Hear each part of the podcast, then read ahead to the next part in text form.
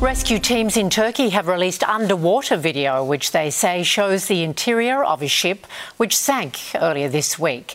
A search is underway for six missing crew members after the 69 metre cargo ship sank in an inland sea off Istanbul.